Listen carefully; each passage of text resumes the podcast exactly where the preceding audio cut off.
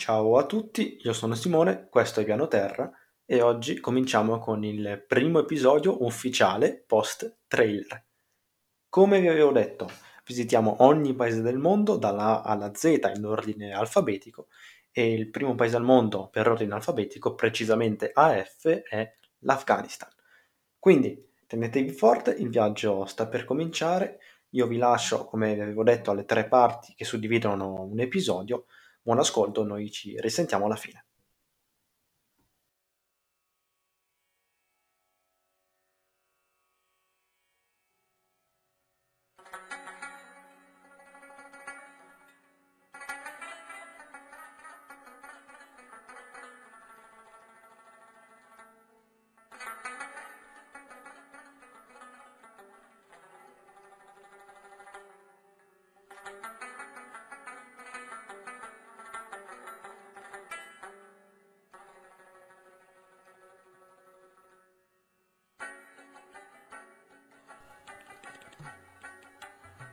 Se dovessimo giudicare un paese solo dalle sue bellezze, l'Afghanistan sarebbe una delle tappe imperdibili del continente asiatico. Tra fortezze moschee, maestose montagne spazzate da imponenti venti desertici, antiche rovine di un passato leggendario e una cultura enigmatica, quasi come il deserto stesso, l'Afghanistan dovrebbe essere nei paesi chiave del turismo mondiale. Negli anni 60 la popolazione afghana aveva un obiettivo, posizionare l'Afghanistan come paese al centro dell'Asia per quanto riguarda il turismo e l'economia. Questa idea è rimasta tuttora un sogno poiché è stata spazzata via da decenni di guerra interminabili e che ancora adesso non vogliono concludersi.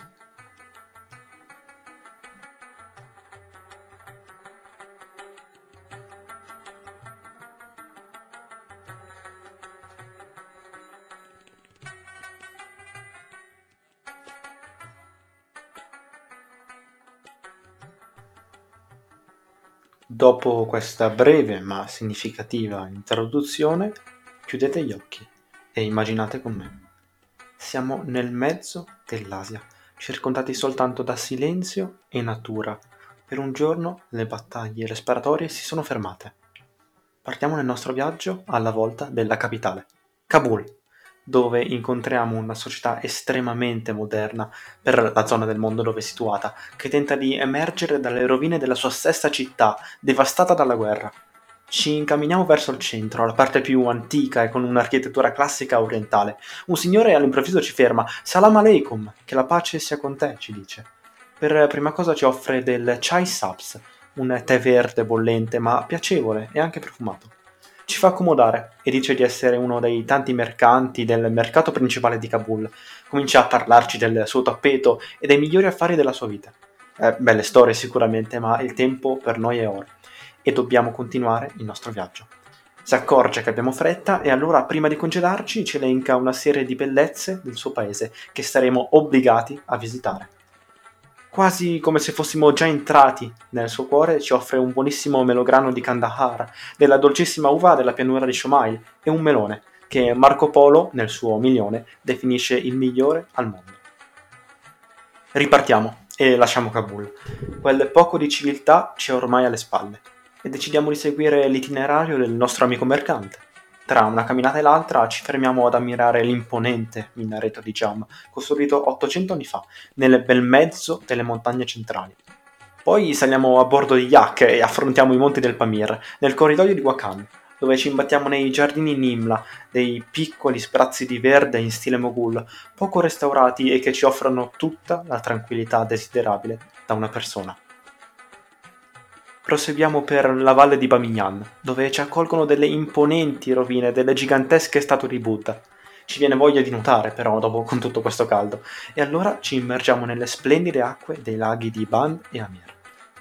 Quasi alla fine del nostro percorso ci torna voglia di civiltà, e durante il tramonto intravediamo tra le dune del deserto la città di Herat, con la sua cittadella medievale e gli imponenti minareti, lo skyline che ci si presenta davanti è mozzafiato. Decidiamo di farci qui la prima fotoricordo del nostro viaggio. Siamo in mezzo alla sabbia e dietro di noi si staglia Herat, illuminata da un bellissimo tramonto che fa risplendere le scintillanti cupole blu della sua bellissima moschea.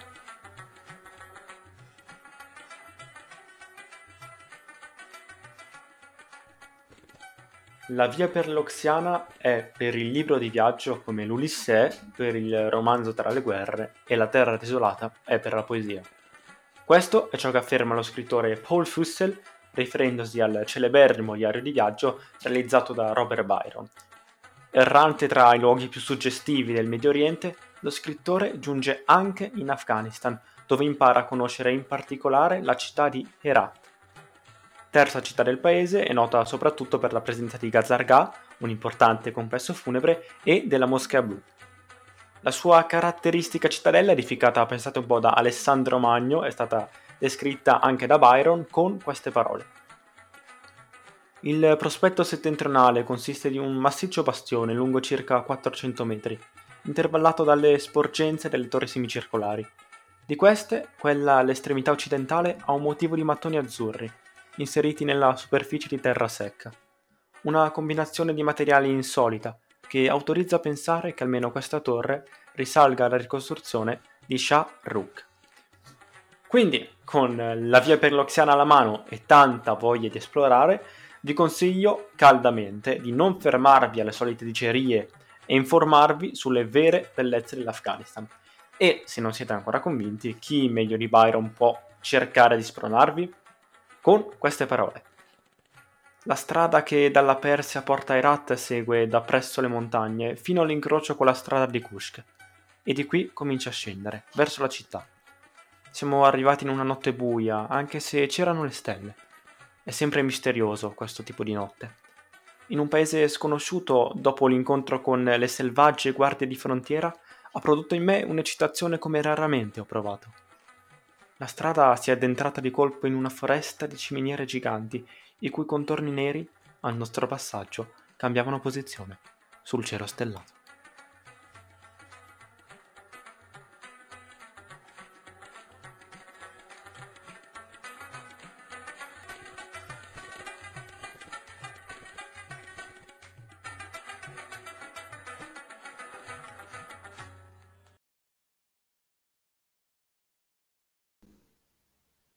Ed eccoci, concluso il primo episodio, questo era l'Afghanistan, questo è Piano Terra, io sono Simone, ci vediamo alla prossima in Albania.